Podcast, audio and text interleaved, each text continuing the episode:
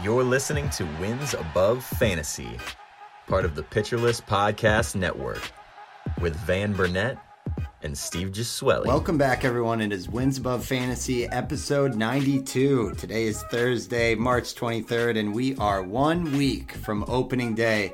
That feels good to say. I'm Van Burnett, joined as always by Steve Gesuele. You guys can follow us on Twitter at Wins Above Pod. I'm at Van underscore verified, and Steve is at Stav8818. We got a great show ahead, Steve. It is an iconic one because this is year three for the chalkboard predictions, which will tell any of our listeners who are not familiar the background on that. It's all about accountability, putting our name next to two targets, two fades for the entire year, planting our flag. And we also got some flag plant bold predictions, Steve. Your article just dropped. It's great. You guys got to go check that out on Pitcher List. Steve Gesuele's bold predictions. You can Google it, it pops right up. Steve, it's a very fun show, man. We're one week out from opening day. We are getting the crystal ball out, making our, our predictions, our calls. Some of these are more on the volatility side. The other ones are, you know, really trying to give sound advice to the listeners. So I'm pumped, man. It's been a fun show every time we've done this, and it's year three, man. We're starting to get some gray hairs on the on the podcast here. But how's it going, dude? Yeah, it's good. I could not believe that this is year three. I was like, wait, we did this two times already. It's the third time it's coming up. It's uh-huh. it's crazy. Um, you know, I, I I know we did plenty of shows before that, but I, I feel like that was like right before our first regular season. It was our first little like theme show that we did. So it, it, it was uh tradition born. Yeah, yeah, know? exactly, exactly. And yeah, yeah, so I think we're all in this like still suffering from this uh, COVID time warp, and uh, yeah, little moments like this, you kind of snap out of it, and you're like, "Holy smokes, man! We're eight episodes from hundred. We're in year three. I know on the chalkboards, first season you thought I was the the master over here, and then last season you whooped me on the chalkboard prediction. So we kind of got the rubber match going on here. Not that it's uh, too competitive, but this, you know, we'll, we'll get into it all. I think the bold predictions is where we got to start because that's 10 predictions from each one of us. And I guess first, give, give me a little background on the article, Steve. It's always exciting when you put something out there. Uh, did you use like an AI chat bot to write the whole thing, or was this like a, a original article? No, no, this was this was an original article. It was nice. This is the second year doing the bold prediction article, so I had like a template for how I wanted to do it. Um, it was, you know, not e- not necessarily easier to write or anything like that, but uh, it, it was cool that I had a format already down and knew how to approach it and, and how to attack it. Um, For sure. And then just kind of like did my research. It was a lot of prep, like a like a like for a show. Like if we have a list of names that we want to talk about, like yep. here's a list of guys that I like, and and this these are the reasons why I like them, and, and kind of got went went on it from there.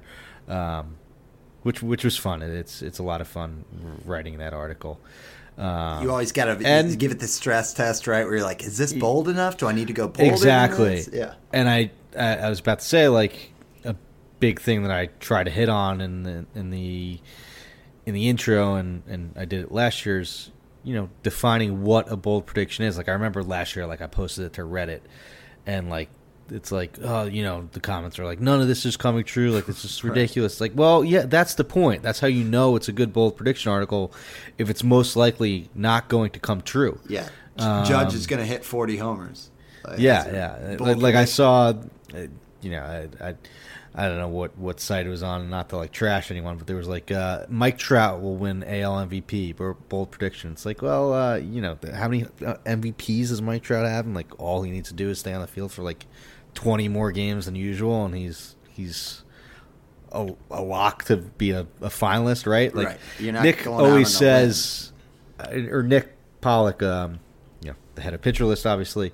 Um, he sent out a message. I don't know if he did it last year or this year, uh, or he did it last year. I don't know if he did it again this year, but um, he says that a good bold prediction article would be getting two out of ten right, so twenty percent. So oh man, he's taxing. I, th- I, used to think it was yeah. one out of ten. I was like, yeah, yeah, yeah. So so still, still, you know, um, it's it, it's not likely. It needs to be unlikely, but there needs to be good reason behind it. And you know, just because a bold prediction doesn't come exactly true, like there could be a lot to gain from it, right? Like you know, I, I proudly mentioned Shane McClanahan in a bold prediction article last year. Same with Dylan Cease. Neither of the bold predictions were right, but if you bumped them up your draft board a little bit because of that, like in spirit, it was right. Like it's kind of balancing the line. Like you want to be bold enough to have a prediction that might not necessarily come true unless like the 99th percentile outcome comes true on the guy.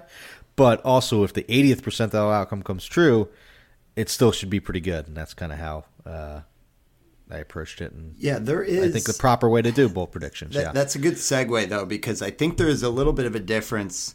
Because you know, stay tuned. We're going to talk about you know more or less like 30 players on this show, and we like them all for the most part, minus a couple of fades in there. But bold predictions are a little bit different, Steve, in that it's kind of the boom bust element. It doesn't mean that we're we're not going to have any shares or that we think they're too risky or anything. But I don't know about you. Some of my bold predictions, when I thought about do I do I put them on the chalkboard, it's almost like you have to account for floor in a way for the chalkboard. Yeah, where you don't. For whereas for bold yeah. predictions, it's almost you're leaning into the guys who could really go off. Is that fair?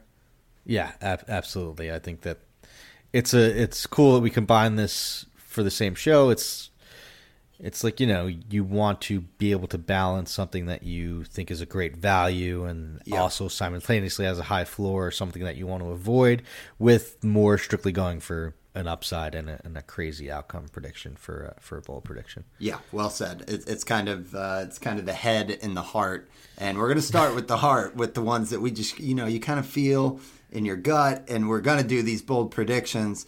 Now, the the caveat for our listeners is we have ten each. Uh, Steve's article published, mine is almost completely written, but we've got ten each, so we've got to do something we don't often do on Wins Above Fantasy, which is the lightning round here. You know, we pride ourselves in, in digging deep, but Steve, I think I'm going to set the timer, and for these, we're gonna we're gonna basically have the one minute pitch and see how it goes. You know, I mean, maybe uh, this will be successful. Maybe we'll completely fail uh, our own test. But uh, how do you feel about the the shot clock? Are you down to just kind of jump in and, and start getting into them? Yeah, yeah, I'm down to do it. Let's let's do it. I love it. It's a it's a great idea. Very innovative. Maybe uh, you know it, when we when we hit it big and we have like you know a full soundboard with sound effects, we could we could uh, implement those type of things. Or you know if this uh, becomes like our full time job or something like that. Yeah, you know I could drop something in, but I, I would really want to do like the the Fox playoff baseball music and all that. Oh Might yeah, copyright oh, yeah. trouble, something. Uh, well, Steve, you will be first once you get a sip of water over there, and I'll put you on the spot. But I've got my timer ready. Uh, you know, feel free to let it rip on bold prediction number one. All right, so bold prediction number one for me: Shohei Ohtani wins AL MVP and Cy Young, um, which I don't know if that happened since in, in the year Verlander got his, his, his MVP. I think maybe it did, but yeah, it's rare. Um, but I think what's going to happen is that Ohtani is going to p- combine his 2021 hitting season, where he won MVP for that and was a really good pitcher in despite of that, uh, along with that, and then last year with at what he did on the mound um, with the new sinker that he has, and, you know, hitting 100. You saw him strike out Mike Trout at the World Baseball Classic last night Good as we Lord. record this on, on Tuesday.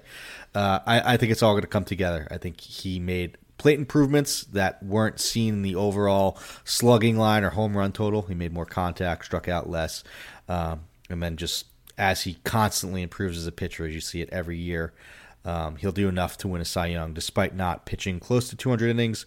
Um, less and less people pitch 200 innings anyway, so 160 innings of Ohtani will be good enough to win the Cy Young uh, along with his MVP award. Okay, that was 108, Steve. I was going to play you okay. off the stage like Oscar style, but that was pretty good, man. That was like you, you work in radio or something. Okay, yeah. so bold prediction number one for me Vinnie Pasquantino will be a top 10 hitter in OBP leagues. Uh, yeah, coming out bold here. He's projected 52nd on the Razzball OBP player rater. And I think he's ready to surge, folks. Uh, last year had uh, the 11th lowest strikeout rate in all of the majors. That right next to an identical walk rate. So walks as much as he strikes out. And he hit 295 last year, and that's when he had a slump to start the season. So I think Vinnie P uh, the plate discipline is not a question. The question from projections is more on the power, mm-hmm. where most systems only have him projected at like 23 homers. However, if you look in the minors, his ISO was always miles ahead of that. Last year, his ISO in the majors was 155. In the minors prior to that, 284, 250, 274. I think Vinnie P is a 30 home run hitter. I think his OBP is going to be around 390 batting cleanup all year. He's going to have great counting stats. I think Vinnie Pasquantino is a top 10 OBP league player, and that's 107 as well, Steve. So I also had to get played off the stage. Uh, but we're having fun here. Let's let's jump back to you for your second bold prediction. Uh, yeah, yeah, real quick. Don't start the timer okay, too, all right, too quickly. But uh, you know, uh, I think that we talked about it last episode. I think that people are sleeping on Vinnie P's power. Like all that was talked about was how this guy was homering every day in AAA and AA last year before he got called up. So, yep. um, great call there. All right, speaking of power, my next bold prediction: Aaron Judge hits more homers in 2023 than he did in 2022. Uh, so he hit 62 last year. He's going to hit more in 2023. Um, what led me to that bold prediction was just uh, you know browsing his Statcast page, just looking at that expected Parks home run total, and he was expected more home runs than 20 out of the 30 ballparks. So, um, not that that you can prorate that in any stadium because you don't play in every single uh, you know uh, park, uh, all your games in every single park, but. Um, you know, it's still impressive that he has that kind of raw power. Additionally, the player page on uh, pitcher list he basically lives in his own atmosphere for the power uh, grid. His rolling chart is like, you know, there's 90th percentile, then you go up 10 levels in the elevator, then that's where Aaron Judge lived all year. So, uh, yeah, he's going to hit more home runs in 2023. All right. You're ahead of time there, Steve. That is uh, a very impressive. Uh, you're setting the bar for me, so I got to come back in. But by the way, I think, you know, I wouldn't be shocked if Judge did that. So I think that's a good it, it would it's bold for sure, but that is possible, which is crazy to say. All right, so my second. Yeah, maybe maybe prediction. I'm not. Maybe I'm, you're saying I'm not bold enough there. I guess maybe. No, no, no, no, no, no, no. Yeah. I think it's it's it's in that nice 10, 20 percent. I would say closer to ten or five percent because that's historical, but it is. Judge. It is Judge. Okay, so my second bold prediction: Nico Hoerner finishes as a top three second baseman. Uh, now, right now, he's not even eligible at the position, guys, but uh, he will be shortly. And he's set to bat leadoff for the Cubs, which is notable because he did that very little last season. And he's got an improved lineup behind him there. I think that's really going to help his counting stats. Uh, if you're if you're wondering, he's the he would be the ninth second baseman off the board right now. So this would have to put him third around names like Semien, Altuve, who's out for a little bit, Jazz Chisholm. Ozzie Albies, Tommy Edman, but I love Nico Hoerner. Strikes out just 11% of the time, just like Pasquantino. Last year he had a 281 with just a 300 BABIP, which is reasonable. His X average is all in line with that. But what I like most is that the speed should erupt this year. Batting leadoff. He stole 20 bags last year, but just 135 games. I think this guy's got a shot at 30 steals. The pop at 10, 12 homers batting close to 290 with 30 steals. I think this guy could be a top three second baseman next year for the Cubs. Okay, I ran over there, Steve. I know that's that's a little that's bit right. of a bold one, but I, I, I, like Hoerner, man. I got a lot of shares for being a Cards with fan. with everything that's happened to the second base position with Altuve going down.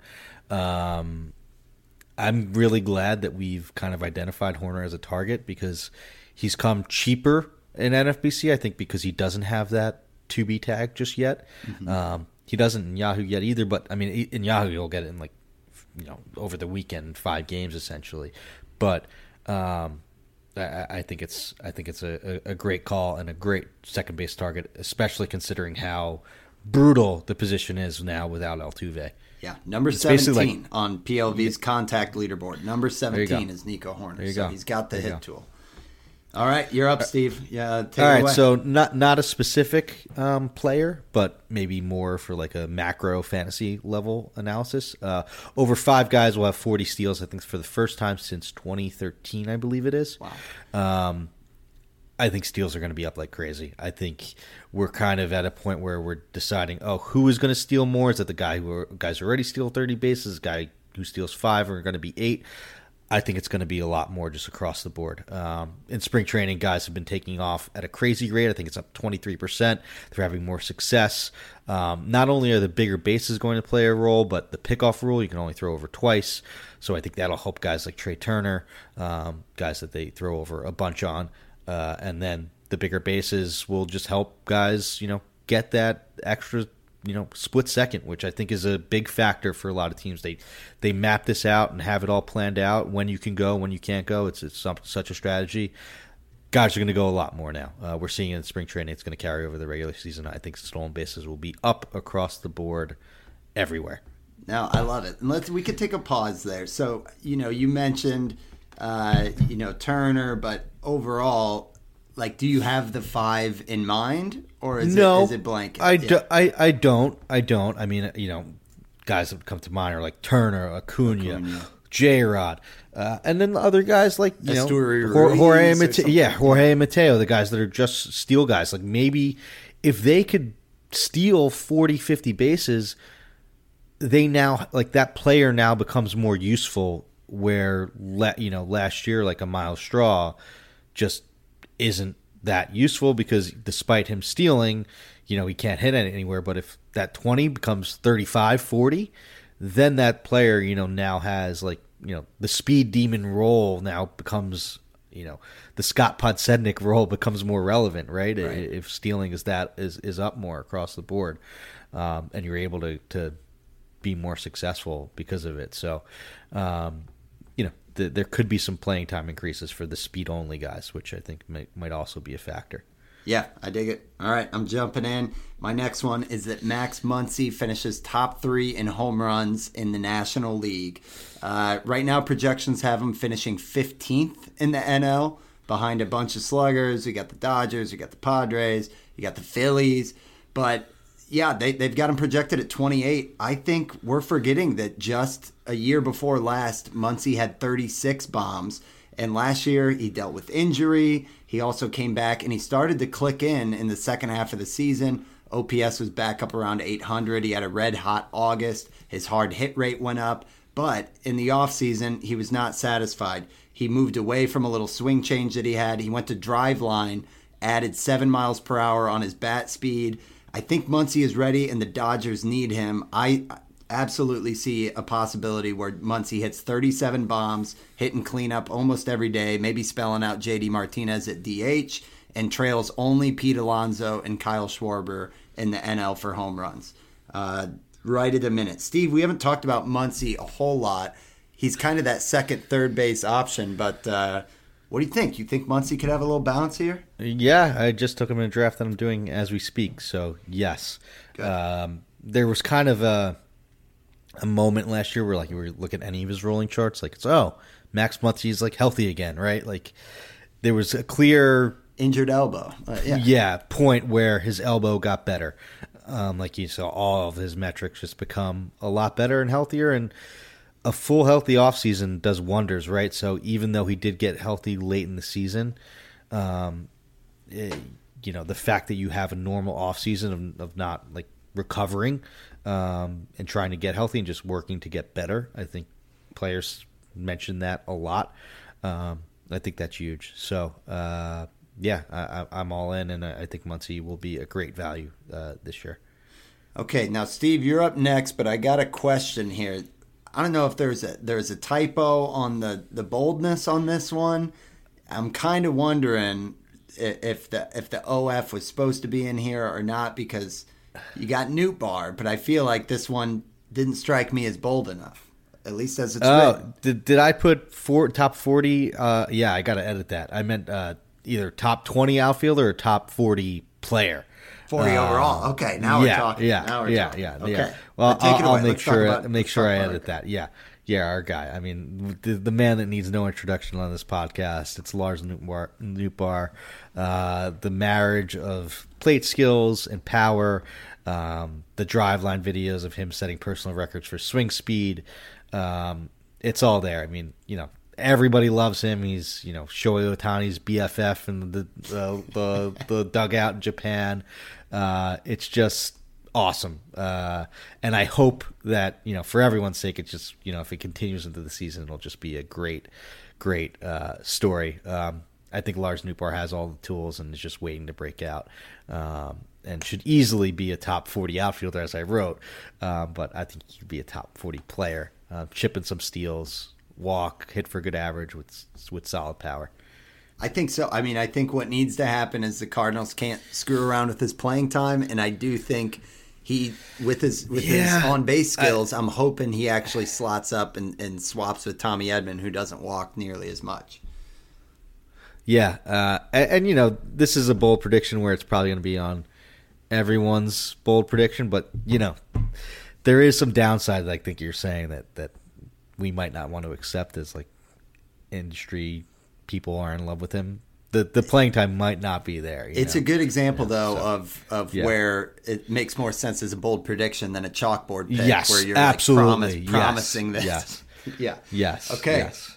Well, um, it's a, it's a newfound tradition for me to somehow fade Gerrit Cole on my my bold prediction. So my next one is that Kevin Gausman outpitches Gerrit Cole.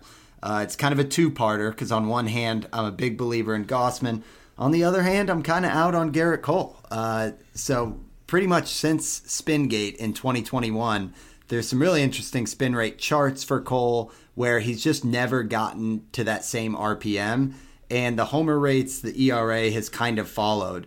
Uh, but last year, I mean, definitely Cole had the strikeouts, but he was 41st in the league in home runs per nine and that led to him being 30th in the league on ERA. So I think we're a little too quick to just completely ordain Cole as SP11.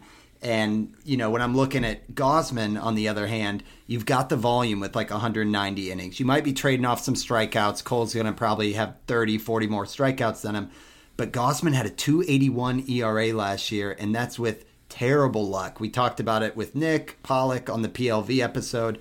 Gausman's hit luck was 34. So where his actual whip was 1.24, if you removed his hits that should not have been hits, according to PLV, it drops his whip all the way down to 1.04.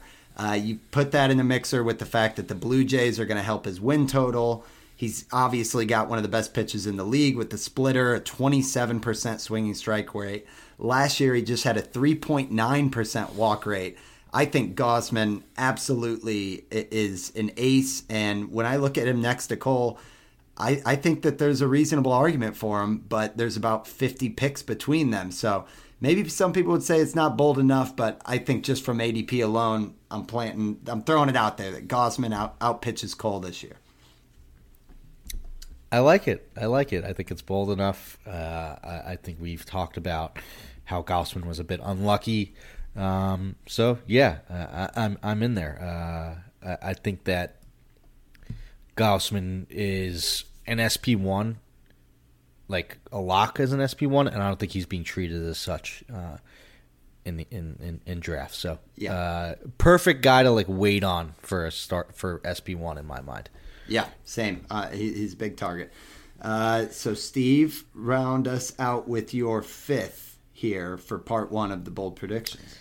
Hunter Greene wins the NL Cy Young. Oh, that's um, bold. That is know, bold too. It's, yeah, that that one's bold enough. Not like the uh, the Nootbaar one where where a typo there. You know, um, Greene. We saw what he did in the second half. It all came together. Like it just screams like this is another Spencer Strider. Like an amazing fastball, amazing slider. Um, he figured something out in the second half and basically was unhittable. It was only 39, 31 innings, I believe, in the second half, uh, but nine starts. Um, one home run is the thing that like was like wow, like a guy that you know I remember watching that start versus the Brewers where he gave up five home runs.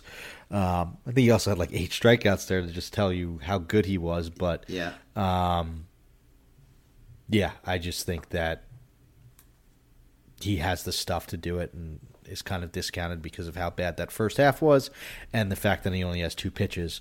Um, but it doesn't really matter when your two pitches are two of the best pitches in the league. So uh, yeah, I'm all in on Hunter Greene for 2023.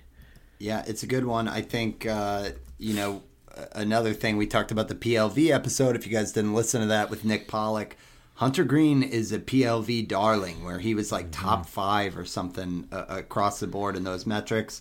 Um, yeah, just the thirty percent K rate. If he can get the you know kind of get the location in check a little bit, that slider's got a thirty eight percent whiff rate, and the dude just regularly sits like ninety nine miles per hour. So hard to argue, Steve. I think uh, you know what we've had McClanahan, we've had Strider, we've had uh, uh, Dylan Cease was one of your ones last year, and it does feel like Hunter Greene is kind of in that perfect pocket where, like, yes, you have to pay up, but it could be the last year he, he's this cheap in drafts. So uh, I like it. I think uh, it's it's going to be interesting, man. I can't wait for the actual season to start for some of those questions to get answered because we only saw it for like five or six starts where he was truly – himself, if, if that's who he is. So my uh, final one for, for part one here is that Taylor Ward finishes a top 10 outfielder. Maybe I got to scoot this one up a little bit because he's being drafted at, the 29th outfielder mm. in, in, draft room. So I don't know if it's bold enough, but I, I don't have to. I'll, I'll, give you. I'll give you the seal of approval. It's bold enough. Okay, so top 10 outfielder. Uh, last season, we all kind of knew initially he broke out, but the end of end of season line 281, 23 homers, 5 steals, 138 runs plus RBIs. And the underlying numbers backed it up. Uh, 12% barrel rate, which has climbed every year, 87th percentile in the league there. Uh, he's just got a nice balance of like plate discipline with a with kind of solid pop. And I think really the story of last year is that he had the hamstring injury at the beginning of June. And if you kind of split the season into thirds, the first third and the last third, he pretty much averaged out at a 310 batting average. He was pacing for 30 home runs and 100 RBIs, 100 runs. It was just that June and July that was pretty dreadful and kept his overall season just good and not amazing. So I think you know when you when you picture the fact that he's got some speed and you got the bigger bases, some of the pickoff rules. I think we could see a, you know, 300 season from Taylor Ward, 25 homers, maybe 8 to 10 steals, and now he's batting leadoff uh, with the Angels. So I think uh, this is an opportunity where Ward could, you know, really rack up runs and RBIs and eclipse the top 10 in the outfield. So Unfortunately, his ADP has been rapidly climbing, Steve. I think at the start of the offseason, we were talking about him in like the 150s, 160s. Mm-hmm, now mm-hmm. it's about 100 flat. So yeah, it's tough. I didn't want to go there with the with the uh, chalkboard because all of a sudden you got to pay for that tax. Uh-huh, but uh-huh. I do still think the bold prediction is that he, he could really go off with the Angels.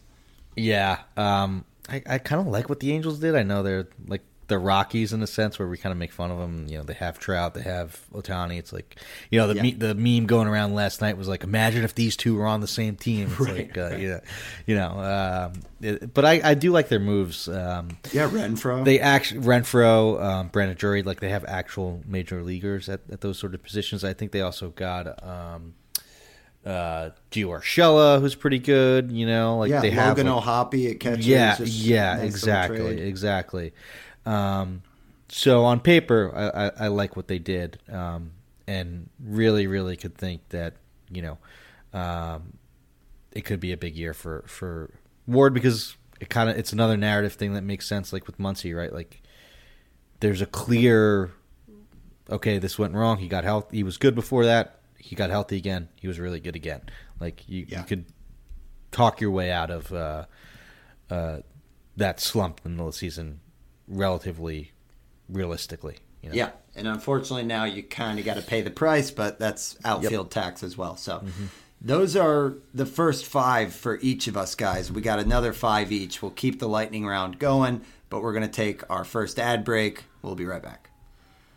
Okay, so Steve, back into the furnace here. Uh, talk about another angel that uh, could really help them, maybe maybe more so than the offense.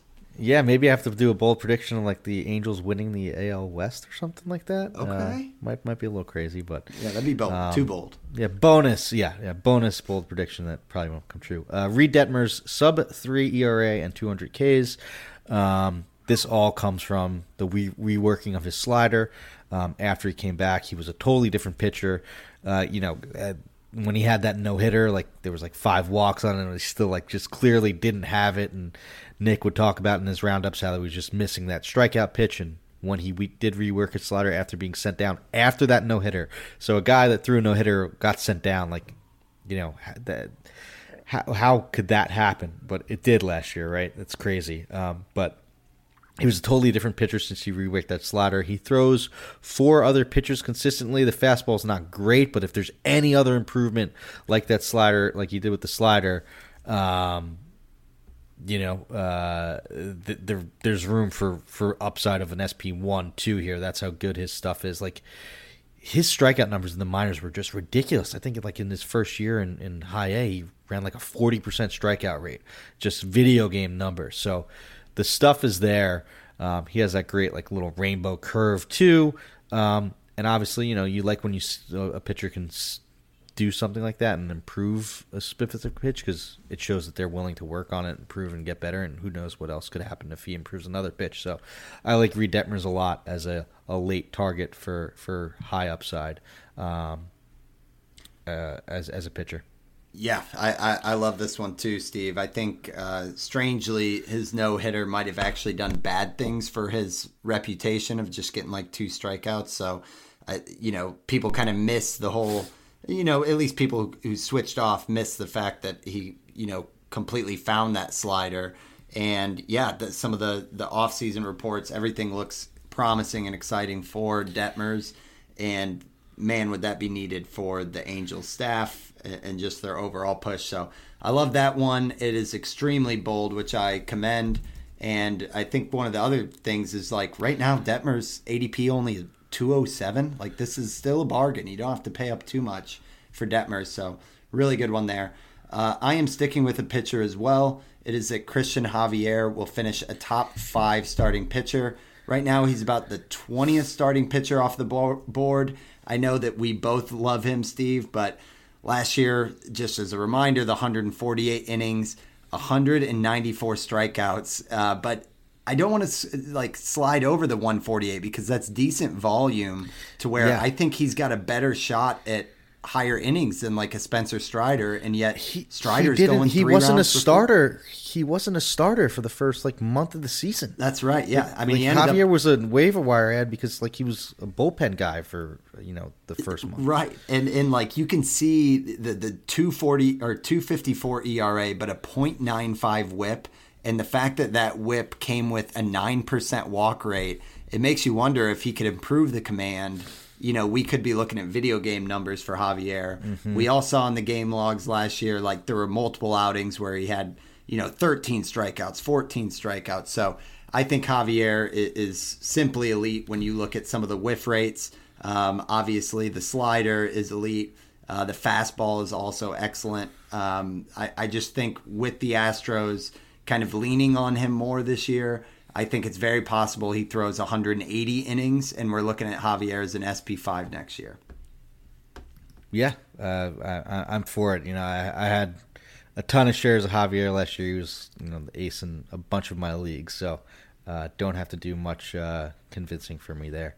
Yeah, and I, I guess I should caveat that the SP5, not not an SP5. Your your Yes, rotation's pretty yes, good if he's your yes. SP5. Oh so yeah, got to got to Yeah, throw that absolutely. disclaimer out there. SP5 overall. Overall. Okay. Oh, and should we not to interrupt here, but I Yeah. think we're using the uh, at least my caveats in my article was the Razzball player rater for Yep. for for rankings. So Yes, that's a good good indicator. I used Nick's list as a as a as a scoring system last year, and that you know that just doesn't work because at the end of the year you, you're changing things for matchups, things like that, and you know uh, don't want to just you know. I, I, you know, not you gotta grade it. isn't useful. Yeah, yeah, we need like we need the computer to spit this out for us. Exactly, exactly. Yes.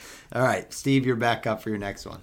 Uh, another one that you'll I, I can't believe I have two Cardinals. I, I guess I'm, you know, uh, trying to just please you with my. Uh, It's almost like we talk every uh, week, you know. yeah, exactly, exactly. But Brendan Donovan is a top 50 fantasy player. Um, we talked about it a bunch last week. Uh, the new swing change, the added power, uh, holding the contact skills. He was a gold glove winner last year, so there's plenty of reason for him to stay in the lineup just with that alone.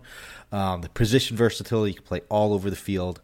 Um, and, you know, it just looks like he put in the work of this offseason to gain more power. Like he was like, you know, I need to do more. I need to do more damage, and he went to Driveline, or I think it was a, a different uh, facility down in New Orleans, um, but similar to Driveline. Um, can't think of the name right now, but you know, shout out them. Yeah. Uh, and it, it looks like it's worked so far in spring training. And he's got some more power, and you know, he doesn't need to be a twenty homer hitter, but if he's a fifteen to eighteen homer hitter with with that contact skills, and who knows, you know, maybe he runs a little more with the the bigger bases.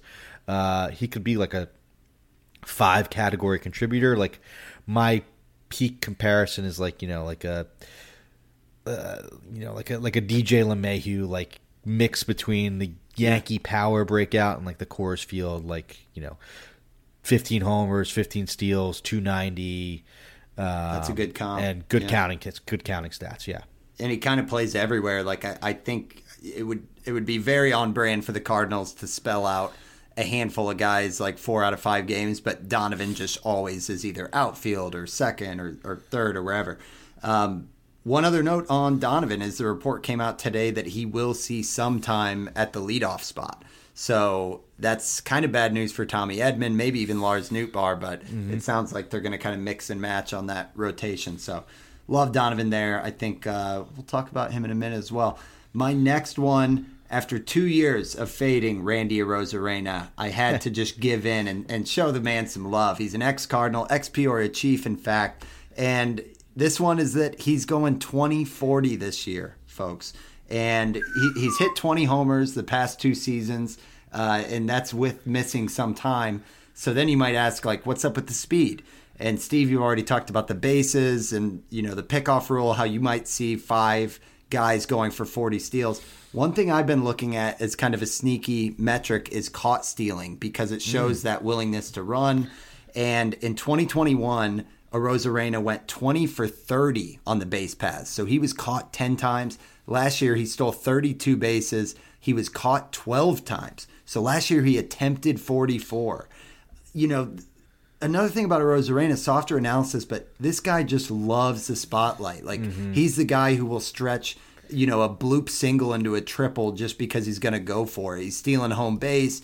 I totally could see him wanting to just grab headlines this year and go Rickey Henderson mode, running like crazy. So I know you got to pay up for ADP.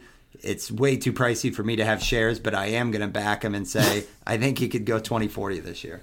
Yeah, and he's like the type of guy that you know has those numbers in mind, right? Like he's he is He's keeping going score, for yeah. exactly, yeah. Like if he's at nineteen thirty eight, like he wants the other homer, he wants uh you know the the two more steals for those numbers. Like he's he's conscious of that. Like I remember like Acuna when he was going for that 40-40 season, um, like he was like, yeah, I'm I'm aware of it. I'm I'm, tr- I'm trying for it. So Yeah. uh, y- you know, it- it's it's good for fantasy when you hear those sort of things. So I like it a lot. Uh, and you know, been slow to come around on the Arozarena as well, but uh, I I think he kind of is what he is at this point.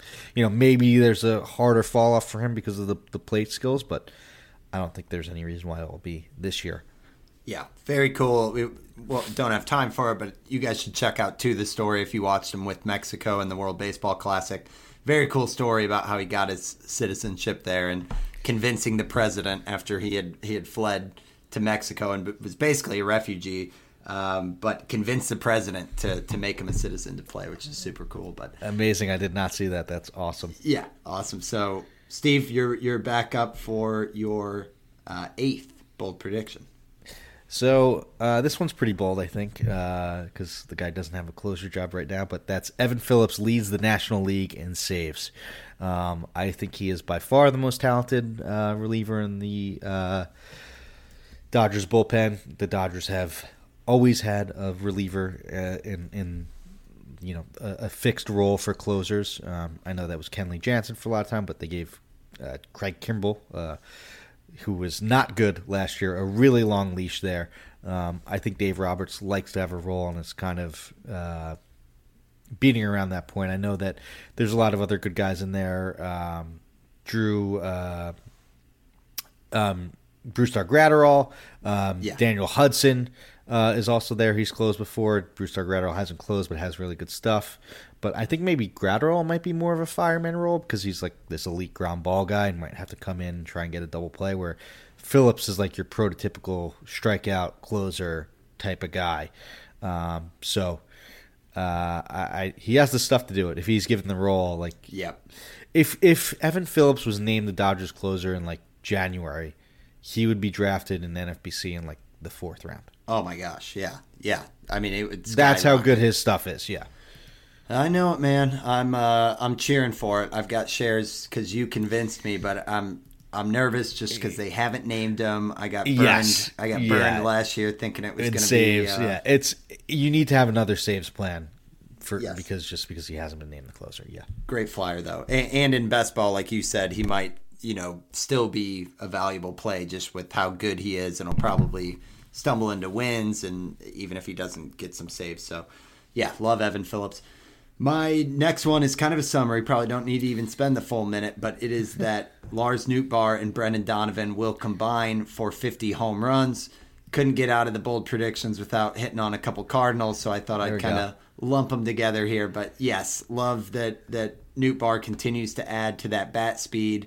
Uh, last year, the barrel rate jumped from four to twelve percent. He had he had a really good month in terms of pop. Uh, 14th in the majors in hard hit per swing. He's he's just got elite power. His his exit velocity on fly balls, line drives is ahead of names like Goldschmidt, Harper, Acuna. So he he has pop. Um, and then Brendan Donovan, it's just kind of the Cinderella story of him adding muscle. He's got the the bat with the puck at the bottom.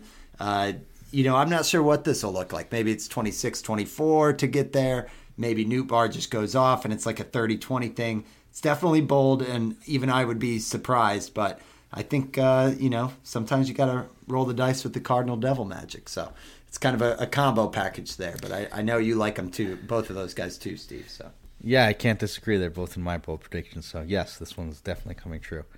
okay, Um, floor's yours. Here's another deep one. Ryan Noda goes 2020. Um, I think we talked about him after we did our dynasty recap. We took him late in uh, first year player draft. Um, Noda is a Rule Five pick from the Dodgers, uh, selected by the A's. Um, and if you don't know the Rule Five rules, you either need to have the guy on your 23 man roster or return them to uh, the team that you selected them from in the winter. So in theory, right, if you target Rule Five guys, they should get playing time. Uh, there's been some, you know, Akil Baddoo, I believe, is one. Yep. Um, there's been a few other interesting Rule Five guys that have kind of broken out because, like, hey, like these guys need to play, um, and when they're on bad teams like the A's, like Ryan Noda should get a shot. Uh, last year in the minors, I believe it was his age 25 season or 24, so he's he's an over he's an overager, but he started the, the minors pretty late, like at 21 or 22. Uh, but I believe he went 30-20 last year, so uh, the power is there, the speed is there. Um, it's a it's a it's a deep deep play, and obviously, uh, uh, you know, a lot needs to happen for this to be true. Um, but that being said, I think Noda kind of does have the skills to be a, a 2020 guy uh, and could be a nice bold prediction play. No, I like it, man. I uh, did not have that name on my radar, and now I believe I just grabbed him in uh, RazzSlam uh, a couple weeks back. So There you go. Uh, I'm in. Uh, my next one is, is a deep one as well, with Oscar Colas winning the AL MVP. Uh, Colas, we've talked about for the White Sox. He once was kind of that uh, dual position, kind of the mini Ohtani with batter pitcher. Now he's fully focused as a batter. It looks like he is winning that role in the outfield for the White Sox. And yeah, there's a lot to be excited about here. Not only for the 24 year old, which is kind of a, you know, he's no spring hen for never seeing a major league game, but last year in double A, in 50 games, had 14 home runs, uh, you know, pretty much putting together an OPS that was well into the 900s.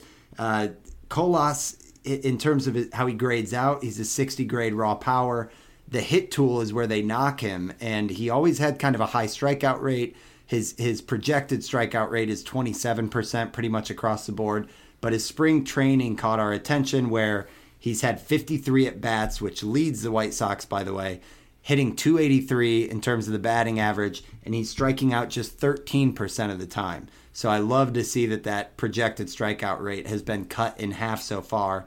Obviously, you can't put too much stock in that, but even if he's like a 19, 20% strikeout guy, uh, he's got three homers in these 20, 22 games. So, you know, you kind of play the extrapolation game, and it's like, you know, three homers in that time means he's on pace for like a 21, 22 homer season type of thing. Um, but the, the hit tool, he's always ran a high average in the minors, always hitting above 300. So I would not be surprised if Oscar Colas was a big payout on AL Rookie of the Year. Yeah, uh, I like it. I mean, it looks like he is going to be given at least a chance to run with this role. I mean, everything went wrong for the White Sox last year. I think we talked about this a bunch recently, but it looks like it should be in line for them to have a big season. And, you know, you need a player like Colas to sort of take off if that's the case, and he very well could. Yeah, right now he's he's slated to hit eighth in that lineup. Uh, they've kind of got him marked as, as platooning, but that's all going to be production based. So I, I, think we'll just have to see yeah. what happens. There. If if he like he could, you know, he won't be platooned if he shows that he's like one of the better hitters on that lineup, right? Like think about the outfielders the White Sox ran out last year. I know Eli was hurt for a bunch, but there yeah. were some you know bad bad names, so they need uh, you know something like that to hit for uh, for them there. So I would not be surprised if he took that job and run with it, ran with it. Yeah. Okay, Steve, on, on, to you for our final bold prediction here. Final bold prediction: Jesse Winker returns the form, hits 280 with 30 bombs. This is like, you know, peak 2021 Jesse Winker.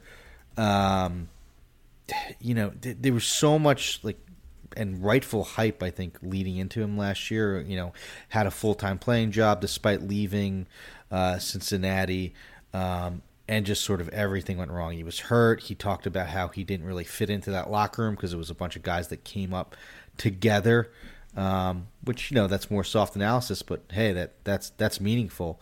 Um, so I I just think that you know a fresh start back into a hitter's environment like the Brewers have done kind of okay with these sort of guys. You know, Renfroe had a good year. Um, Yelich, they obviously developed and had an MVP year. I, I don't expect Tellez, that. Tellez, Tellez, yeah. There, there's some guys. There's some talented hitters that they they do really well for for reclamation pro, uh, projects, uh, sort of. And I just think that it's like kind of the perfect scenario for um, for for Winker and talk about a lineup that like needs a bat. Like they're not going to platoon him, even you know if he's this good hitter. There's because their lineup you know constantly needs hitters. Like we talk about how you know they have all this pitching and just not the hitting to go with it. Like if he's just hold his own against lefties, like he's going to be in the lineup every day. Um, they just need you know, warm bodies essentially. Uh, the Brewers do. Um, so I like Winker a lot. Uh, for for this for next year. Yeah, right now the the outfield for the Brewers is Yelich, Garrett Mitchell, and Brian Anderson, and they've got Winker at DH, which I love to see because he's also been known to have a really hard time staying on the field. So mm-hmm. hopefully, yeah, he can maximize some ABs uh, playing the DH role there, and then you know still kind of get some outfield appearances just because. But yeah, I like it, Steve. I think when we talked about him recently, and uh, he was an, he was an auto pick in in one of my drafts, but it was not far off from where basically there's a a pit um, for for like an OF five or six. So I think it's a really good shout. I mean, it was just a year ago when we were all hyping up Winker, and two years ago he looked like Babe Ruth. So. Um, I like I like Winker. He's still only 29 years old, which is crazy mm-hmm. to think about for how long he's been around. So I like that one a lot. Uh, complete opposite end of the spectrum for my final one is that Kyle Tucker finishes first overall in fantasy. Nice. It seems like for years we've just been looking at Tucker and kind of waiting for him to put it all together. And I think it's a good sign that even when you know managers have you know will will say like, oh, it's frustrating. You know, Tucker and you're kind of waiting for him to come around and he still finishes like a top 15 guy. Mm-hmm. I think we're just waiting for that season where it all comes together and I think it's going to click. The the average was 257 last year. Uh, the homers and speed at 30 25 was very nice. Had 71 runs, 107 RBIs, but he was hitting sixth or in the bottom third of the order. Now he's slated at the moment with the Altuve injury to hit second. And I think that's finally going to like let him into the top part of that order and he will not leave, which should be great for those runs and RBIs to be closer to like 200 plus.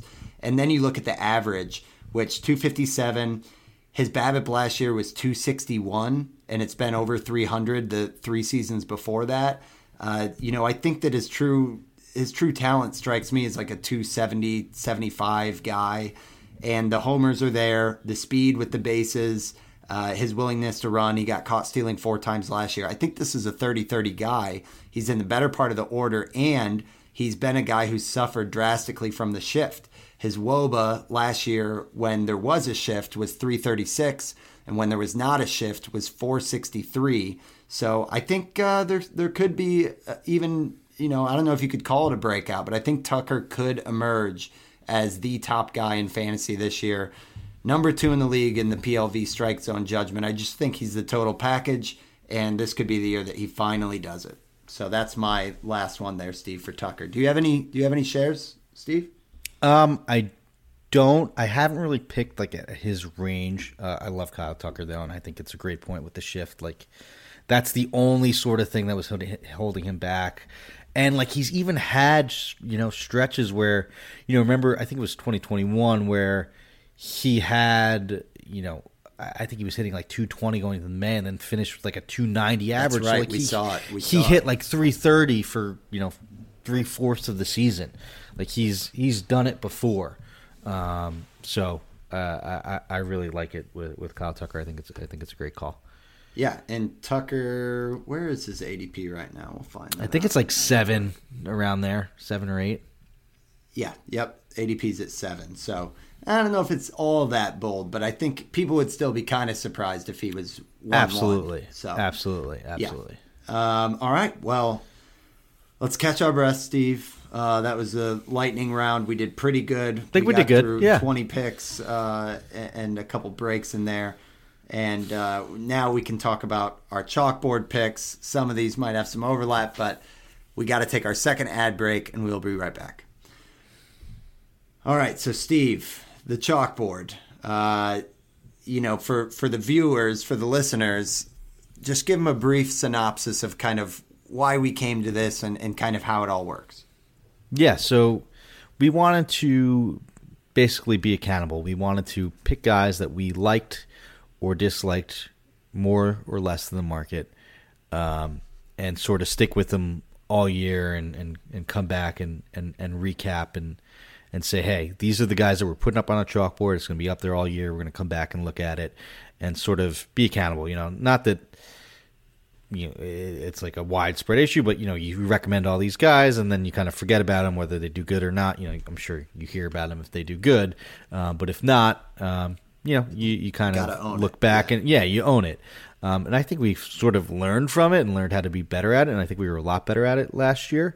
Um, you were, Steve. Yeah, and, and, and, well, at least in the process though, too, right? Like, you know, um, process over results. So, um, I think it was a, a fun activity. Now I cannot believe, like we said at the top of the show, it's year three of the chalkboard. Crazy, crazy stuff. Year three. So basically, how this works is we each have two targets, we each have two fades, and the rule is that they have to finish 20% higher or lower than their ADP Mm-hmm. based on the Razzball player rater. So, uh, Steve, with that said, let's uh, kick us off with target number one for you this year. Target number one for me. Um, who do I have here first? Um, that is Matt Olson. Um, so I, I, we've talked about it. It's not not a surprise uh, how much both of us, I believe, um, like Matt Olson, um, and I just think he is getting docked far too much for what he did uh, last season, which wasn't even that bad a year. I know the batting average was low, maybe not as much power as as uh, as many people hope for, but you know, he's tearing the cover off the ball this spring. We've talked about how it sometimes take a year to adjust to a new environment. Like that park is great, the lineup is great. Matt Olson should have a monster 2023, and I think you know he will be drafted again like he was heading into 2022, uh, uh, ahead of that after that trade from Oakland to um, Atlanta. You know, he hit 39 homers right in, in Oakland, right? He he could easily hit 40 in, in Atlanta. Absolutely. I think he'll be like you know that mid 20s or pick again, um, sort of up there with the top, you know, this the back end of the top tier first baseman in 2024. So uh, I like Olson to ride up uh, draft boards.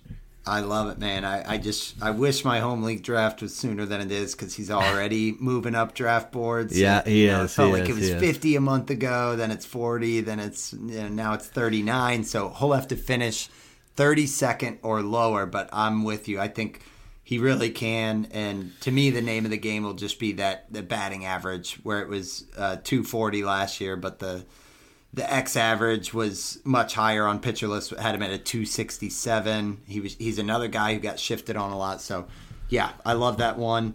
Uh, mine is is an easy one. It's Kevin Gausman, whose ADP is at 65. So I would need him to finish uh, in the top 52 for me to make good on this prediction. But I think for all the reasons I laid out earlier on the bold prediction that it is going to happen. Um, you know, just he was very unlucky last year.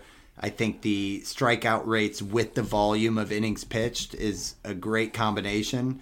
And the fact that, you know, as good as he was last year, he was super unlucky. So, uh, you know, once all that stuff kind of gets corrected, I really like Gausman. I don't know that he's still going to be like a two two five ERA guy, but I don't think he needs to be.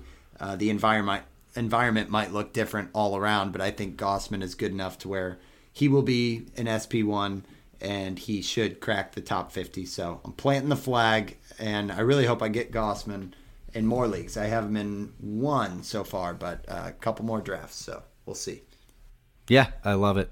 I love it. All right, Steve. Now we got to switch over to to the haterade and uh, look at the fades. So.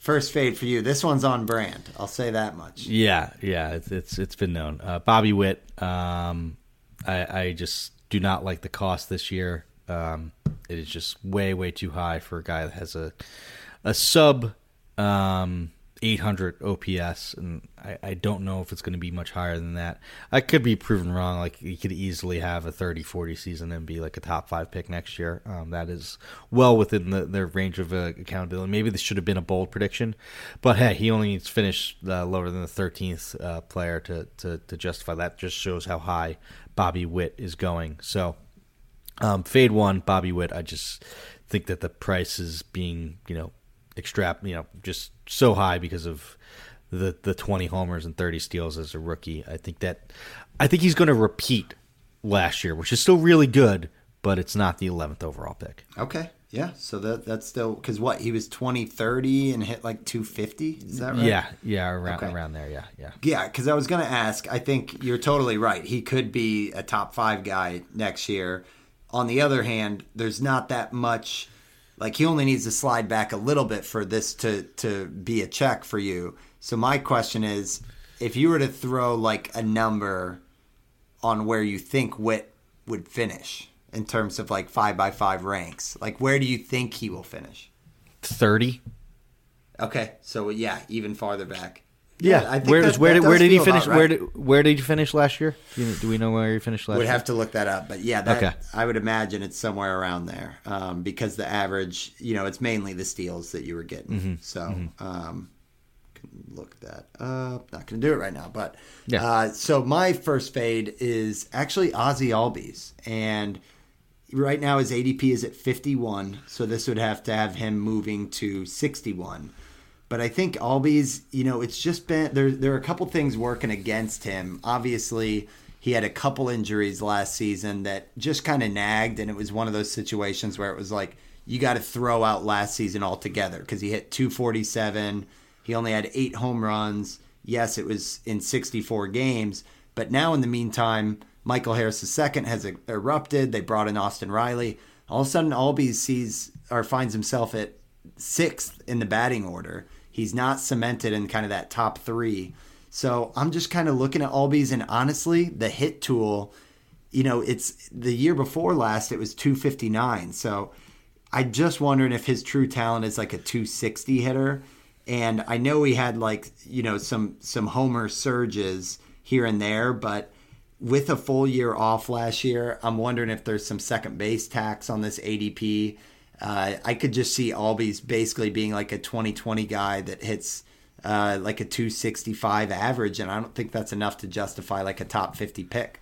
Um, so that's that's my thought on Albies. I think some of it's circumstance. I don't, you know, I don't hate Albies. I have him in a dynasty league, and I'm not in a hurry to to sell him, but because he's just 26. That said, I think uh, you're really paying for prime Albies when, to me, there's a little bit of a question mark that he has to get out there and kind of show that he's back. So that's my first fade. What are your What are your thoughts on Albies? I, I think Albies was my first fade last year, right? Um, oh yeah, so- because he was going like pick thirty or something. or or uh, or was it two years ago and I was wrong on him? Uh, I I, I kind of forget, I, but I- I forgot um, about that too. I thought it was last year though. Yeah, uh, I could be wrong, but um, either way, uh, I, I I think that you know uh, it, the the logic is correct, and it's kind of another guy that gets bumped up for his speed, doesn't have the greatest, you know, contact skills and, and plate discipline. Has that platoon splits. There's always been that threat of like you know Albies should only hit from one side, so. Um, I understand it, and and and, I'm with you there. Uh, I, I think that you know maybe the the second base inflation too is is tough there on him, and, and I think that's only going to shoot up. I think that you're probably going to get, uh, you know, if we did the show in a week, uh, his ADP would be higher just because of the news to Altuve, Altuve. Altuve. So, um, yeah, uh, I I think that it, the logic is sound there. Yeah, I guess it's worth pointing out that he might run more if he's hitting six in the order, and he did. He only stole three bases last season in the 64 games, but he got caught stealing five times. So maybe there's a propensity to run, but He's not like an know. elite sprint speed guy too either. I don't think so. I think it's good, but not like absolutely elite like burner speed too. Yeah, yeah. Last, uh, last. I mean, a couple years ago, yeah, 80th percentile. Last year, 54th percentile. So, yeah, it's just a lot of, uh, you know, good at a lot of things. And to me, I don't know that that all adds up to like a top 50 player. So that's that's my fade. But let's uh, jump back to target number two for you, Steve. Target number two for me, uh, also on my bold predictions. Uh, that's Hunter Greene. Um, he is currently ADP 113, so we need to rise to 90. Uh, if he wins the uh, NL Cy Young, he's going to be a lot better than 90, right? I think that, you know, he is the quintessential pitcher around pick 100 that just has everything. Is just kind of there because that's where he's being drafted and doesn't have the biggest track record. Um, I, I think Hunter Greene is going to shoot up draft boards for all the reasons why I wrote about, talked about. Uh, love him.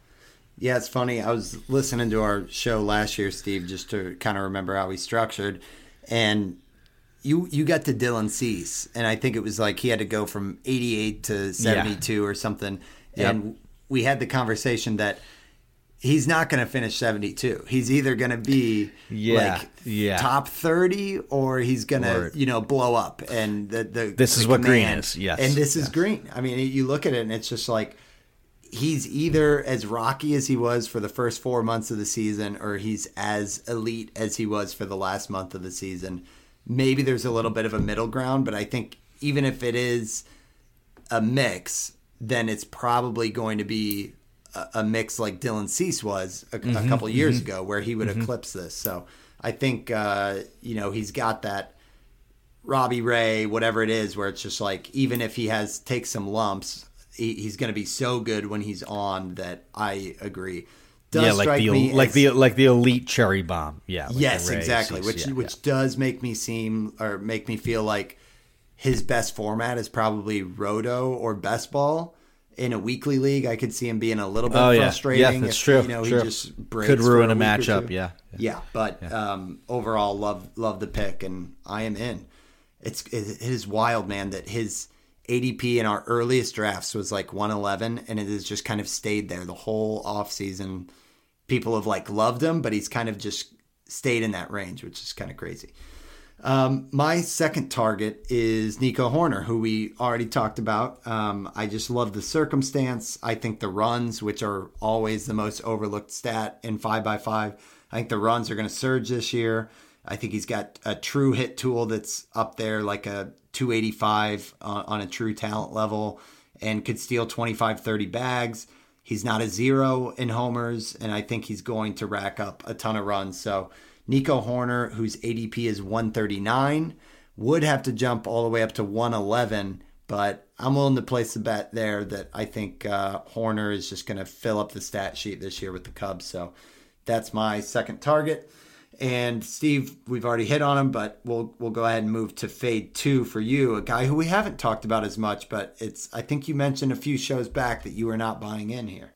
Yeah, Jake Jake McCarthy. He is, uh, you know, my Myles Straw uh, this year. He might not be as bad of a hitter, but um, he seems like he, you know, is being drafted solely for that speed. Where, you know, I don't think this is going to be needed with with how much I think stolen bases are going to go up. Right? Like, I don't think there's going to be this tax on like the steal only guys. Like, they're going to be more prevalent. Um, at least that's my theory. Um, with McCarthy, you know, a lot more goes into it. His batted ball skills are just not great. He doesn't hit the ball that hard.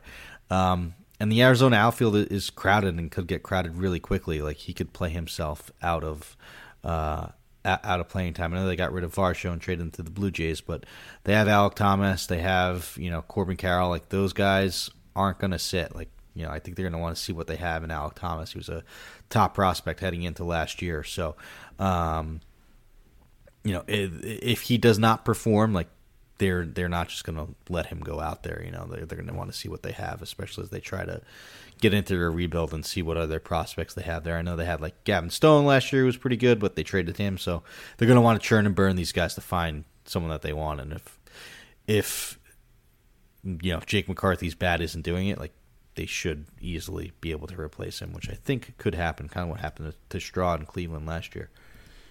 Yeah, it's you know, you look at what he did in 2021 in the majors, 24 games, super small sample size, but he only hit 220. And then last year he hit 283, but that was with the 349 BABIP. His XBA was actually 249. Um, the fact that he is slated to hit third makes me feel like they'll give him a little bit of, of run to, to like see what they got here in a 25 year old. But all that to be said, yeah, I, I don't know that um, anyone going that high, it, it, feels like it's a steals tax and the average and the pop and everything around it could be just kind of, you know, mediocre, which would take him out of that range. So you got, you have to get him from 111 overall to outside of the, the oh, I'm sorry, 114 to 137 for this to be true. And I, yeah, I think it's a, I think it's a good one. Um, I don't have any shares. I'm just, uh, I guess, seeing what the Diamondbacks are going to do this year. They have him batting third. Who's around him? I mean, you got Corbin Carroll, uh, Christian Walker. Christian Walker. We haven't talked about yeah, as much. Yeah, yeah. We, I think we should like him more than uh, than, he, than, than you know the fact that we haven't mentioned him off all off season where he was kind of like our, our we liked him year. going into it. Yeah, yeah, yeah, yeah. yeah, yeah. I don't know. Um, he's kind of sneaky, but and yeah, you know we've been, we've been focusing on getting first baseman early. That's kind of been a big theme of ours. So um, for sure. No, but I, I, think it's a good it's a good fade pick. It it makes sense for sure. Um, and then mine to round out, uh, it's another positional one, but it's Adley Rutschman. Uh, Adley's ADP right now is 63. So this would have to have him moving back to 76. You know, it's the hard hit rates weren't great. Um, I know that he's flashed some promise with with the pop in the minors, but a 254 average, you know, last year 113 games, only 13 homers. Just wondering if people are so excited about the the real life player mm-hmm. here in Adley that we're getting away from the fact that like you know, you put in a full season here, and what are we talking about? Is it like 22 homers? He bats 260. To me, that's kind of a good outcome. And he should have good runs and RBIs hitting in the heart of that order, but he's still a catcher. he's probably going to get rested, you know, on the fifth or sixth game. So I don't know. I just don't see the investment here. Like it's easier for me to look at like a Will Smith um, in the past. Even I was in on Grandal last year. Mm-hmm I just don't think Adley has that like 25 plus homer power. And maybe I'm wrong on that, but yeah, the, the hit, you know, he's not like a Alejandro Kirk where he's going to bat 290, 300. So all in a package. And then you tell me it's like a fifth round pick at ADP 63 and I'm out. So that, that's my second fade. I have no shares. Uh, I don't know, Steve. You actually might. Have you grabbed him in one of your leagues? Um, I don't know if I did. I did last year uh, quite a bit as like a catcher one sort of upside play, and was you know all right, but definitely a much better real life player than fantasy player. Um, and I think an underrated thing too is Camden's not the best place to hit. Um, yeah, good point. I know he's a switch hitter, but uh, not going to you know get any cheap home runs uh, over to uh, to right field or to left field there. So. Um, yeah, I, I, I, see it. I, I think he'll be fine. Uh, probably finish around that that value, um, you know, which probably be a catch, top five catcher where he's being drafted, but might not be like the the league winner, amazing catcher that that you're kind of hoping for. So I, I, I see it. Yeah, it's a good point. Uh, he's not going to end up at like a 130 rank or anything. Yeah, yeah. I, I just don't know. Any Orioles did, stat. Orioles did good, really well last year. Um, are they going to do as well next year? You know, the progress isn't always linear. Um, I don't know if they massively improved, right? Um, so it could be a, a tough year there. I, I could see that uh, sort of being a little bit of a reality check down there in Baltimore. Yep. Okay, man, that was uh, a handful of names to get through, Steve, but we we, we did, did it. it. We did it, man. And uh, you know, next show is opening day, which is huge. Do you uh, have anything planned? You're gonna have the triple monitors out? Oh yeah, the triple monitors out. You know, this is probably gonna be my last opening day in this apartment, but you know, I'll have to set up a, a triple monitor in like a, a, basement or office wherever I get it when we do uh, get a bigger place. Can't be in this one bedroom apartment with a 10 month old now. Uh, yeah, so, I'll never forget Lauren dropping that in the, the wedding vows. Oh, yeah. And it's like, oh, even yeah. when Steve has his three monitors going watching Yeah. baseball, Yeah. shout out to Wins Above Fantasy and all your buddies turn and point. It's- Absolutely, yeah, Legendary, It's, it's yeah. it's it's it's amazing. It's amazing. Uh, you know, shout out to Lauren there too for, for letting me do that. Um, but yeah, I, I cannot believe it. Right, it's it's finally here. We're a week away. Our last show where there won't be baseball on for another six months. Right, it's, it's an incredible feeling. yeah, we're going to have uh, a lot of answers, at least, you know, small sample size answers, but position battles, you know, hot starts, all that stuff, which. If uh, you guys are, are wondering what we got next week, we are going to do kind of a primer for opening weekend, looking at uh, players that basically we've got a close eye on to where if they kind of go off in that first weekend, we might be quick to pounce on the waiver wire. So be sure to turn, tune in next Thursday and every Thursday throughout the regular season. Baseball is back, folks. So we could not be more excited to talk with you every week and more grateful for you guys tuning in. But that is episode 92 for Wins Above Fantasy. Thanks for talking baseball with us. Thanks for listening, guys.